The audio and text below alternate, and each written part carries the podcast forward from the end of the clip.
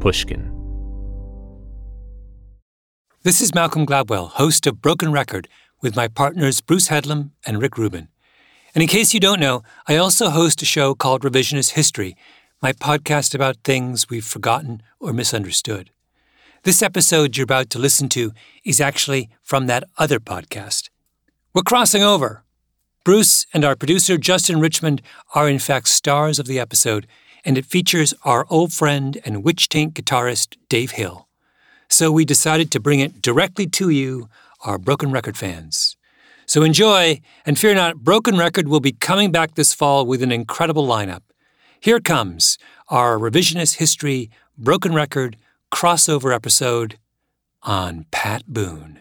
This episode contains explicit language. You're listening to the smooth stylings of Patrick Charles Eugene Pat Boone, pop star of the 1950s, host of the Pat Boone Chevy Showroom, maybe the whitest, squarest rock musician of all time.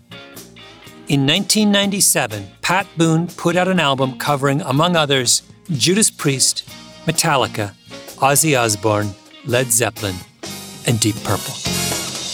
Well, we all came down to Montreux on the Lake Geneva shore. On the front of the album, Pat Boone looks out maniacally, or at least as maniacally as he can, wearing only a black leather vest. Frank Zappa and the mother were at the. You can find the whole thing on YouTube. In a metal mood, no more Mr. Nice Guy.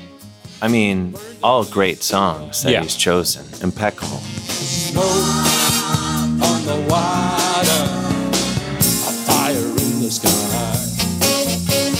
Smoke on the water. Pat Boone performed an act of cultural appropriation, outrageous cultural appropriation. A square white guy, a middle aged crooner, walked in and shamelessly appropriated the heavy metal canon. Here's my question What should we make of that fact? How should we feel about In a Metal Mood?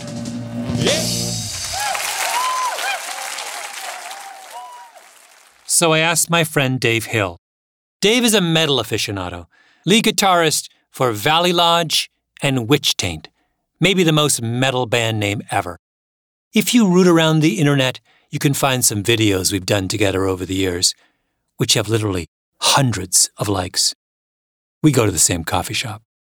Say hello to Dave. Well, the Devil's Interval is um is the beginning of metal. Basically, it's the f- the flatted fifth.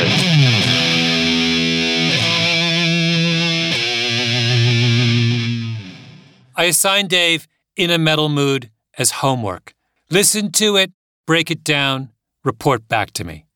That's how this whole thing began. At the time he puts this out, he's 63. Mm-hmm. He's been a crooner. He's an evangelical Christian. He's been a crooner for 40 years.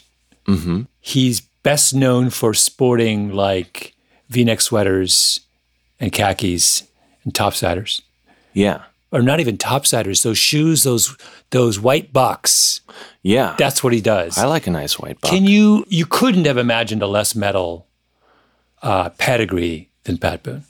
No, he's pretty not metal, but it depends how you define metal. I mean, musically, no, but very metal in many other ways. It, Tell me what you mean by just like as far as like uh, committing to being a crooner, pretty metal. yes. Right. Did you catch that? Pat Boone, pretty metal. My name is Malcolm Gladwell. You're listening to Revisionist History, my podcast about things overlooked and misunderstood.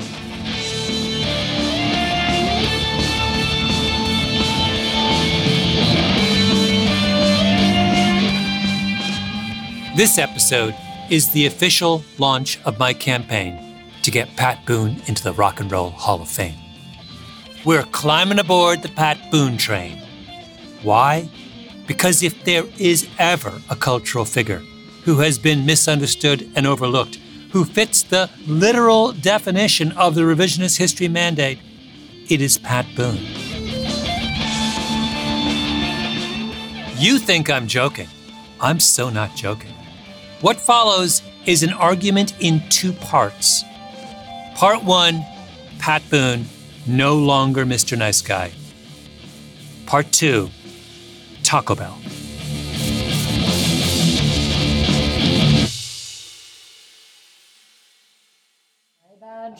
It's very secure. Gotta wait for Oh, this is like top secret. Rob's badge. Top secret. Taco Bell is so important to my defense of Pat Boone that I traveled clear across the country to Irvine, California, to the international headquarters of Taco Bell, and talked my way into their inner sanctum. Through double sets of security doors, all sorts of scanning of IDs. I feel like I'm in the CIA. Do, we have to- do you have to do retinal scan? exactly. For tacos. They sit me down. They ply me with one delicious bit of fast food after another, including, most memorably, one of Taco Bell's top selling concoctions, the naked chicken chalupa. So Have you had this? I have not. Nobody was asking for this because it wasn't even people didn't even comprehend this idea. That's really but good. no one would it's ever really ask for good. it. It's yeah, really good. yeah. But it is one of those things you could never sit with consumers and they would say, you know what, I would like, Yeah. I'd like you Yeah. to make me this, right? Yeah. Where do, do we know what? So, do we know where the idea for this came from? I mean, it's the bananas idea. It's just here. Yeah, we do. Our twisted mind. It's us. So That bananas idea came from Taco Bell. Oh, and it was good. Hold that thought. We're coming back to Taco Bell, but first, Dave Hill and I have some work to do.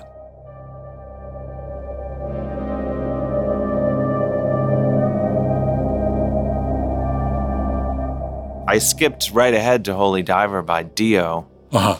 and I was really impressed with it because the that song, the original version, there's a, a minute and 20 seconds of just kind of ominous, like Middle Earth sounds.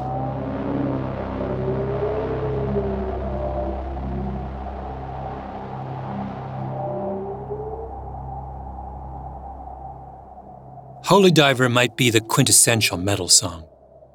Dave Hill considers it Ronnie James Dio's masterpiece.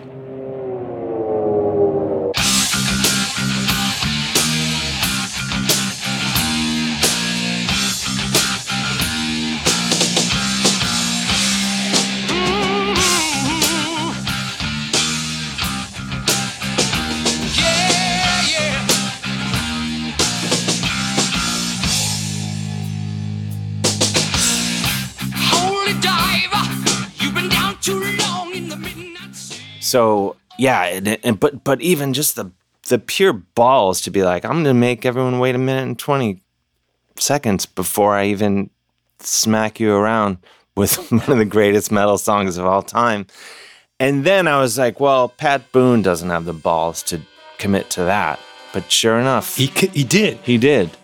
So right there, huge fan.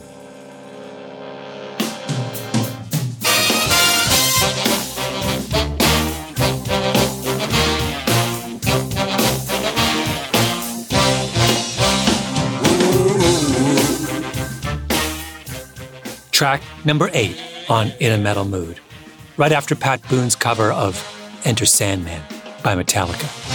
Holy diver, you've been down too long in the midnight sea. Oh, what's becoming of me? Ride the tiger, you can see his stripes, but you know he's clean. Oh, don't you know what I mean? Gotta get away, Epic. holy diver, Simply epic. yeah. Got! Hey there, I'm Ashley Ford, host of the Chronicles of Now podcast. Chronicles of Now commissions amazing authors like Roxane Gay, Colum McCann, Carmen Maria Machado, and Curtis Sittenfeld to write short fiction inspired by the headlines. Each episode features a new work of fiction inspired by the biggest stories of our time, like what does COVID 19 do to our relationships? How do we make sense of climate change and extinction? And perhaps, most mysteriously, what is going on with Trump's tweets? Because in such uncertain times, sometimes art, fiction, is the only way to make sense of it all. The show is great for fans of short speculative fiction, historical novels, podcasts that go behind the news, and narrative shows like Radiolab and The Moth. The Chronicles of Now is imaginative storytelling at its most compelling, authors helping us understand our world. Subscribe in Apple Podcasts or wherever you listen. Brought to you by Pushkin Industries.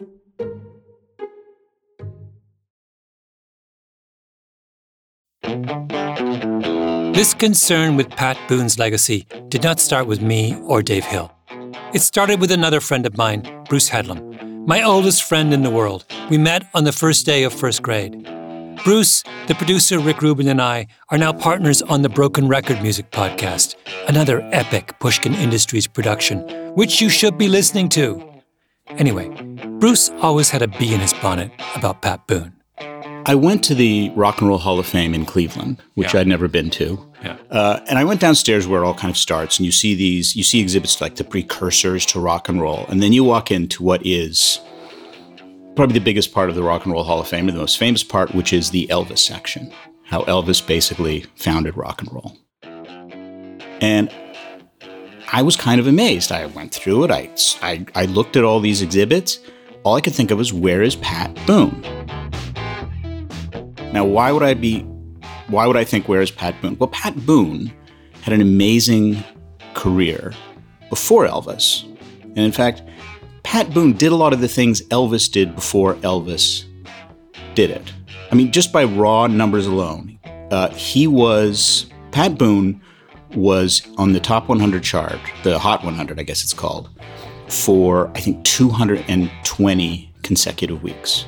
That record stood for, I think, close to 50 years. Like the only people who've been on longer were Lil Wayne and Drake. Lil Wayne, Drake, And Pat Boone. and Pat Boone. That's your that's our top three. Yeah. The nominating committee for the Rock and Roll Hall of Fame is made up of rock music insiders, serious music people. They meet every September and have a day long debate about the 10 or 20 names that should be on the ballot for the upcoming year. The whole thing is secret, intense. There's lobbying, campaigning. I asked Terry Stewart about the process. He ran the Hall of Fame for 14 years. you know, I had some people that weren't very nice, people that would back you against the wall in the corner and uh, you motherfucker, you know, this sort of all that sort of stuff. So it would go a lot. It could go, it could go dark, but you know, it's. I understand that it meant a lot to these artists, and I try to explain that uh, there was a very methodical process. So then I asked him, did things ever get dark over Pat Boone? There wasn't a lot of discussion about Pat Boone. Has he, wait a second, has he never even made the ballot? No. He's never made it onto that ballot that comes out of the room. Yeah. Yeah. yeah. Now, if you know anything about popular music, you'll know why Pat Boone is persona non grata in Cleveland. It's because he made his name during the 1950s covering black R&B songs. A handsome young white guy just graduated from Columbia University, and his record company has him doing these whitewashed versions of songs by people like Little Richard and Fats Domino. For music aficionados, the idea of Pat Boone as a serious musician is offensive. But it, it, it took a lot of uh, Yeah. chutzpah to really even bring it up because of that feeling that um, you know he had uh, stolen this music. The majority of the people involved always felt fairly strongly that it wasn't appropriate to have Pat Boone in the Hall of Fame. But that's the way it all. That's why he's, he never made the ballot. Um, uh, it was discussed, but never made the ballot. Um, and that's that's just the nature of the beast. In other words, Pat Boone's album, In a Metal Mood, is not some weird one off. It's what he does. He wanders into someone else's world and he takes their music. And that does not pass the smell test at the Rock and Roll Hall of Fame. But are they right? That's what Dave Hill and I were trying to figure out, which is why we sat in the studio together deconstructing Pat Boone's cover of Holy Diver. Ride the tiger. You can see his stripes, but you know he's. See, right away, Know what I when Dio sings about the tiger, you're like, that's a scary tiger. Pat Boone, they're like, I'm not afraid of that tiger. Not get, of o- the get over here, tiger. I mean, so what's he doing here with this song? I don't know. Like, I uh, immediately, you're like you hear it and you're like, "Hey, did you? Has anyone seen the guy with the chicken skewers? I wanted to get some of those." Do you know what I mean? Like it's it's like it's sort of an early cocktail party, corporate fundraiser scenario. Pat Boone is the poster child for cultural appropriation. Now, why does this make me think of Taco Bell? Because Taco Bell is the same thing for food. The bell in Taco Bell is not some reference to the classic bell towers in Spanish colonial architecture, El Campanario. No, the bell in Taco Bell refers to Glen Bell of the Iowa Bells, a white guy who in the mid 1950s decided to open a fast food restaurant in San Bernardino, California. Glen Bell's Tacos, Taco Bell. It became a chain. Whenever he opened a new restaurant, Glen Bell would hire a mariachi band. On the cover of his biography, Taco Titan, Glen Bell of the Iowa Bells is wearing a sombrero. Glen Bell is Pat Boone, two white guys in the mid 1950s appropriating someone else's culture. So, if we have a Pat Boone problem, we should also have a Taco Bell problem, which I'm not happy about, by the way, because I love Taco Bell.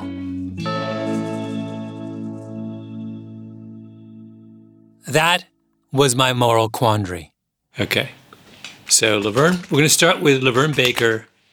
I'm sitting around my dining room table with Bruce, Jacob Smith, my producer, and Justin Richmond, the producer of Broken Record. We decided to convene a cultural appropriation summit to figure out who is the appropriate appropriator.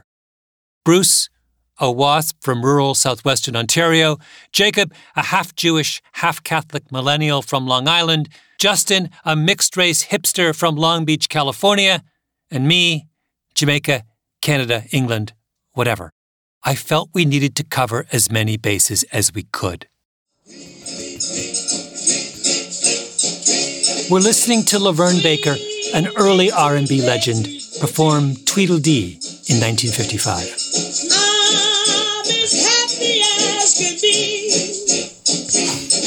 Still great. Yeah. That is good. You make my heart go clickety clack.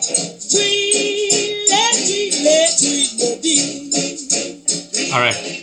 What's the other one? Uh, Georgia Gibbs. Which, by the way, on, if you do the search, comes up right underneath it.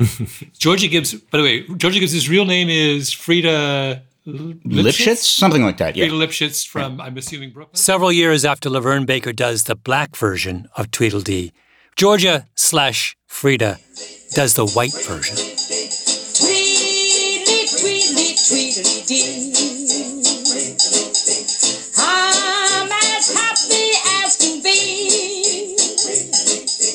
Jiminy This is- crickets, Jiminy Jack, you make my heart go clickety clack. Tweedly, tweedly, tweedledee. All right. What's the, compare those two versions. Do I like the first one better? Yes. Are they almost identical? Yes. Did she lift the arrangements? Yeah, of course. Second one's not so bad, actually. I can't, you know. No, but it's precisely like the first one. It is. Um, LaVern Baker actually famously uh, had to take out flight insurance once she was on tour, and she named Georgia Gibbs as her beneficiary because she said, if the plane goes down, her career is over too. Amazing. That is, okay, so are we agreed, though, that that is, if you want a definition of cultural appropriation, that's it. Next, we turn to Elvis. Everyone loves Elvis, right? Remember the last episode of season three of Revisionist History, where I put Elvis on the couch and everything ended in tears? I love Elvis. Well, in his early years, a lot of Elvis's songs were written by a man named Otis Blackwell. Oh, he's he, is, black. he is black. Um, he was a songwriter. He wrote probably his most famous song is "Fever," which was a Peggy Lee song, later a Madonna Fantastic. song. But he wrote uh, "Don't Be Cruel," "All Shook Up," "Paralyzed," "Return to Sender." Here we are, yeah, yeah. Great Balls of Fire. He wrote by he Yes. wrote Great Balls of Fire. Yes, he did. Yeah. Yep. Oh my God, guy's a genius. Otis Blackwell writes the songs, then records a demo, gives the demo to Elvis. Ready? This is Elvis doing his version of Don't Be Cruel. You know I can be found sitting home all alone. If you can't come around, at least please telephone. Don't be cruel to who heart is true. Okay, that's Elvis. Now, this is Blackwell doing his version, the version that came first. He's performing it on an old episode of Late Night with David Letterman. You know I can't be found. Home all alone. And if you can't come around, at least just telephone. Don't be cruel. Oh my God. Ugh. It's the same song. As we're listening, Justin puts his head in his hands. I'm sorry, that's brutal. I forget how I forget how bad it is every time I hear it. this is just Elvis. It's Well, just and if you listen, This is the king of rock and roll, the singer with his own vast dedicated room at the Hall of Fame. Now imagine how Otis Blackwell or any of the other black songwriters of that era felt about what Elvis did. They'd been asked to write a song for someone much more famous than they were. Fine. What hurts is when a so called genius takes the song that you wrote and that came out of your cultural community and doesn't change a lick of it. One Broken Heart for Sale, a hit song written by Otis Blackwell for Elvis in 1962.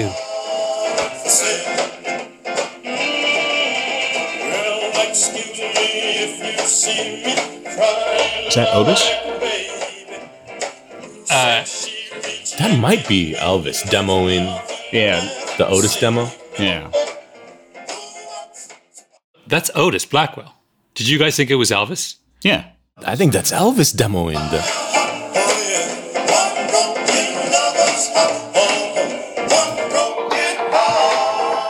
Oh my God, that's Otis confused. Blackwell. Wait, It this says is the on YouTube. perfect illustration of what we're talking about.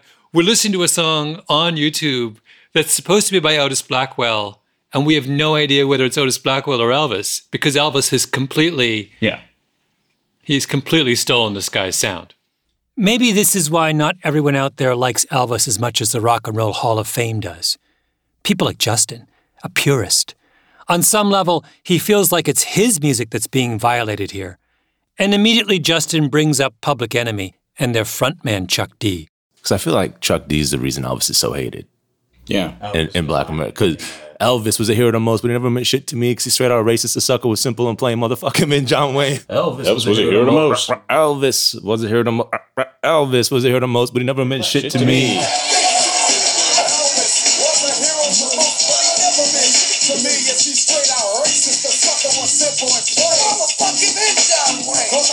I'm proud.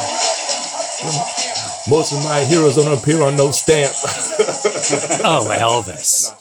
Let's take a break. And when we come back, we're going to eat some more Taco Bell.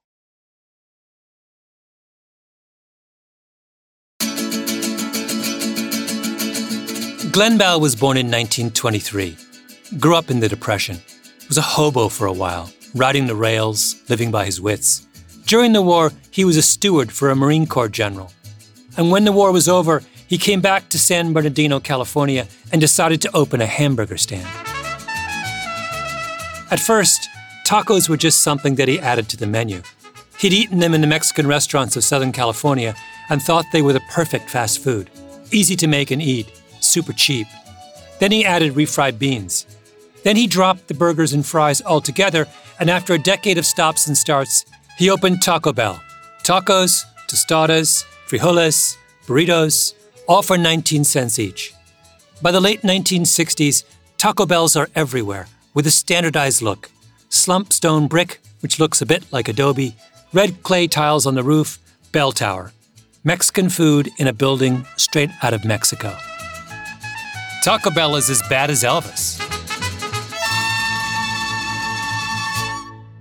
Except, have you ever been to a Taco Bell? Where are the carnitas? They don't have carnitas. Don't spill the beans. Oh, yeah. Yeah. Way, way, way off the menu. So if you peek in, this is our. Um, When I was in the test kitchen at Taco Bell's headquarters, the question of carnitas came up. And they said that, for whatever reason, shredded meat doesn't work for them. Or mole. If you were ripping off Mexican food, if you wanted to be Elvis of Mexican food, you would have mole. But there's no mole at Taco Bell. Our brand is Mexican inspired, and Yeah. it's just not familiar enough. And Oh, if it's see. not familiar enough, Yeah. again, in 30 seconds, we can't make it familiar to you. Yeah. This is Renee Pisciotti. We just we just can't as much as we'd love to. What's hard about mole sauce, for example? Mole sauce. Um, so first off, I think there's so many different types. And this is Liz Matthews, head chef. I think um, mole in general, especially a red mole, it's rich and earthy. And I don't think that's something that people are familiar with, are ready. Another thing, where are the soft corn tortillas? Nothing is more quintessentially Mexican than the traditional soft corn tortilla. There are no soft corn tortillas at Taco Bell. They tried it once Mexican street tacos. What happened? We had we were getting a lot of calls from um, customers that uh, they got a taco, um, but the shell was raw. The shell was uncooked. They had no reference for a corn tortilla that wasn't deep fried. Like a Oh, soft, see. they had no idea what a soft, fresh corn Yeah. tortilla was all about. It was a crisis. These were calls from Indiana. I mean, I, I just remember they started streaming in. I'm like, oh my God, people are worried that we're serving them uncooked food. There was no reference for it whatsoever. Now, the Taco Bell guys weren't upset by that reaction. Their attitude isn't, oh, our customers have to get more sophisticated. No, to them it's just a reminder that they aren't in the business of making real Mexican food. That's not why people go to Taco Bell. I don't think people want to see authentic from They us don't. either, That's it, yeah. right? They want the variations and different. I don't know. That that's just not us. That's not who we are. Yeah. we're inspired by it, but we're not. That's not what we're driven by. Taco Bell is an interpretation of Mexican food, a riff on Mexican food for people who don't necessarily think of themselves as people who eat Mexican food. That's a very different game, and a harder game, by the way, because you have to find the familiar part of the unfamiliar and somehow make it seem new. If you were the Elvis of Mexican food, you wouldn't need a test kitchen, would you? If you're stealing something, why would you need to test it? You test what you invent. Case in point, the naked chicken chalupa. The inspiration came from Taco Bell's Heather Mottershaw, one of the food scientists I was meeting with. I remember Heather said something like, Steve, what do you think if we made, you know, a taco shell out of chicken, something? And I'm like, well, what are you talking about? And it was sort of like, well, you know, like chicken Milanese. But it, so in my mind, I'm thinking like literally like chicken Milanese pounded out, Yeah. you know, chicken breast and that flavor profile, thinking like, you're crazy, Heather. But what really comes out is, you know, she's probably onto something. We probably They ended up with a white meat chicken breast, deep fried in batter, molded into the shape of a taco, and filled with lettuce, cheese, tomatoes, and avocado ranch sauce. Did you have difficulty kind of convincing people? Absolutely. we couldn't even describe it to each other at first. So how do you actually get that message across to consumers so they're like, "Oh, I want to go in and try that." I mean, that was a pretty a pretty big feat. But that was part of the conundrum because we originally um, were talking about this as a crispy chicken taco. Mm-hmm. And when you called it a crispy chicken taco, people were expecting a taco shell, regular taco shell with a piece of crispy chicken inside. This is Heather of Naked Chicken Chalupa fame. So it wasn't until we then converted and started to call it a chalupa, which is our mm. more premium taco, where consumers were like, oh, okay, I get it. But even here, they're making things up. In Mexican cuisine, a chalupa is a deep fried masa dough pancake shaped to resemble a flat fishing boat. That's why it's called a chalupa. Chalupas are Basque whaling boats, small, wide bottomed, shallow sided. But in the Taco Bell universe, a chalupa is not a shallow boat anymore. It's a taco, a high sided boat. And it's naked? You're calling it a naked. What's the meaning of the word naked in that context?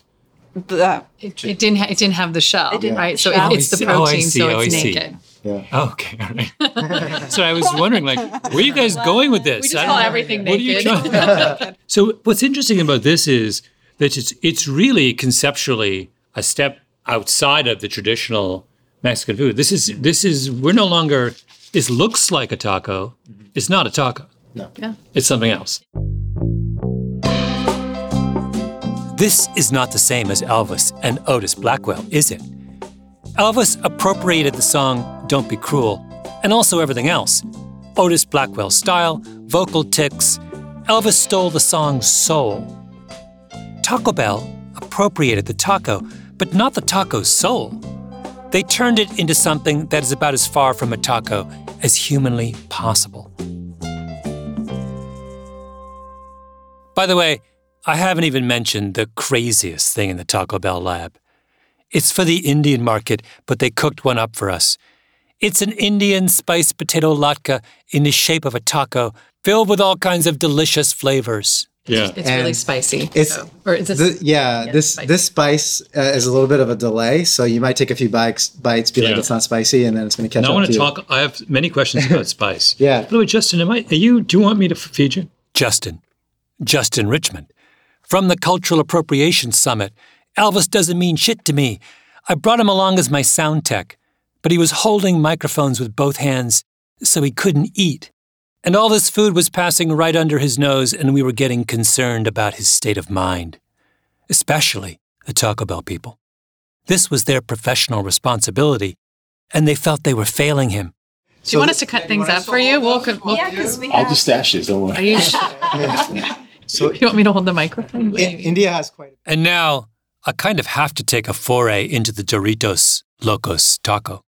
Taco Bell's taco, where the shell is made out of a Dorito, which turns out to be this fantastically complicated engineering feat because you have to simultaneously please the universe of hardcore Doritos fans and the universe of hardcore Taco Bell lovers.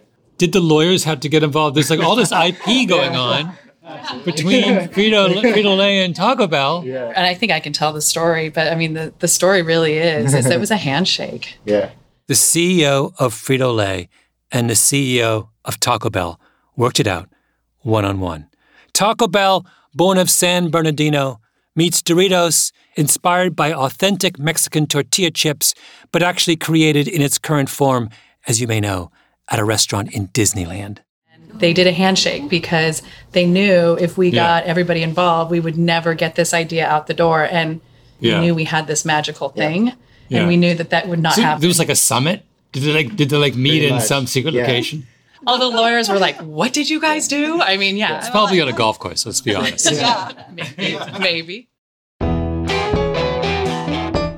Taco Bell is not Elvis. Elvis could never have pulled off the Doritos Locos taco.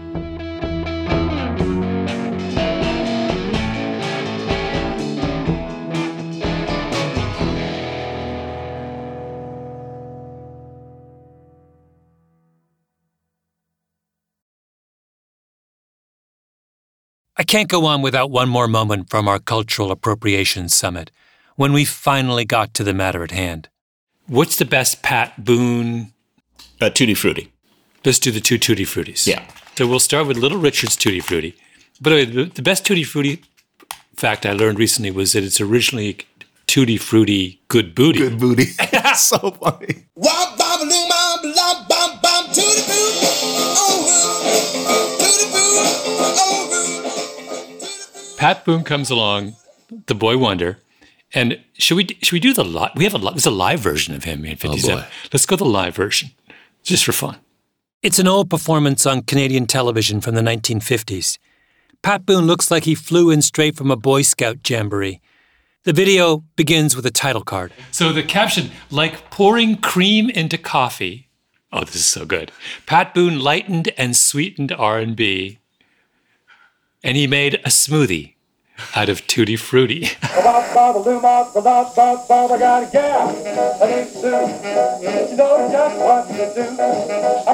All right. Knows just what to do. I've been to the east. I've been to the west. She's the gal that I love best. Tutti Frutti. Here's a gal that I love best.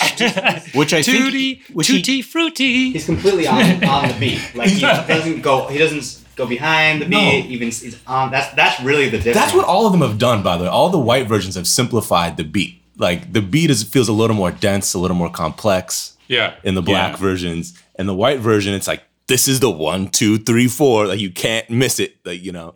Pat Boone did not copy Tutti Frutti. He made a smoothie out of Tutti Frutti.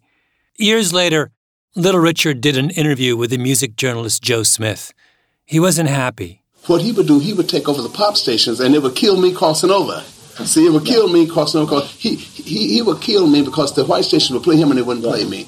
And so when you go in the record shop, you could find his, you couldn't find mine. But Little Richard says that later he changed his mind. But really, be true, when I look back over it, it was a blessing and a lesson because he opened doors for us. He made the white kids more aware of me. Because they, they, they want my version. Absolutely. That's you know. what he says. When I've been in, he says, "Look, I opened some doors." He, he opened a whole lot of doors. Yeah, yeah. And, and uh, never got heard. oh, he's a beautiful person. When it works, cultural appropriation serves as the basis for something new. But it also widens the audience for the real thing. It's the way the original, authentic idea moves into the mainstream. That's what my friend Bruce has been trying to tell us. The contrast here is with Elvis. I'm not blaming Elvis directly, but he did a version of Hound Dog. Big Mama Thornton didn't then crash the pop charts afterwards um, with her version of Hound Dog or or Because there was no room for it. Because he'd already he did it so well, there was no reason to go back and do the original. Yes, and that's what I. Th- that's essentially the distinction I'm making, which is, um, you know, if if Elvis Presley is the Columbus, you know, Pat Boone is the guy who landed in the New World, and then went back to Europe and said, "We should make friends with these guys. They've got great tobacco." He didn't show up and saying, "I'm taking over the contact." He's John. He's John the Baptist, whereas Elvis pretends to be Jesus. Elvis says, "I'm the risen Lord." D- Pat Boone's not pretending to be the risen Lord. He's like, "I'm just the guy preparing the way for the risen Lord." He is John the Baptist. He's John the Baptist and Taco Bell at the same time. Pat Boone, John the Baptist. His handsome, wholesome, he's really handsome. He's a wholesome, he's a really nice guy. There he is running to his mark right now. I think he's a nice guy. Ladies and gentlemen, Pat Boone!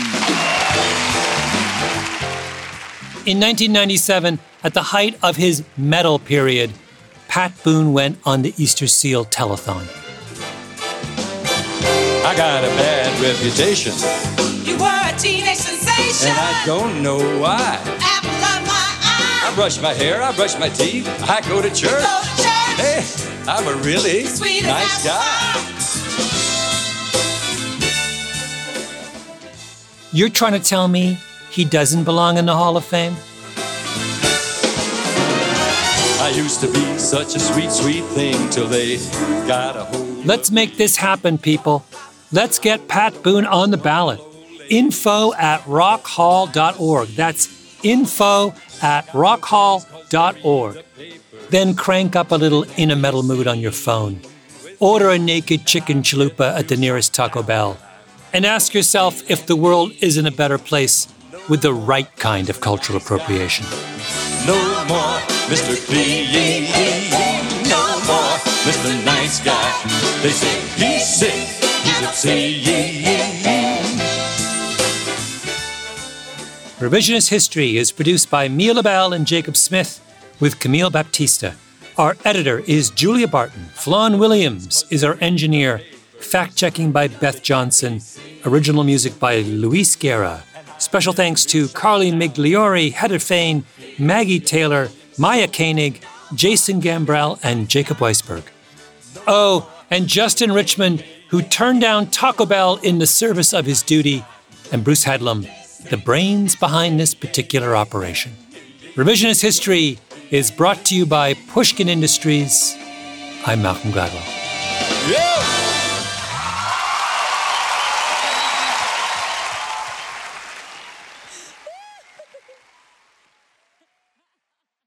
What I, I I'm still I'm coming back to Pat Boone. So he takes an absolutely iconic song and he does this jazz lounge. Yeah. Can you give us a can you try a little bit of a jazz loungy?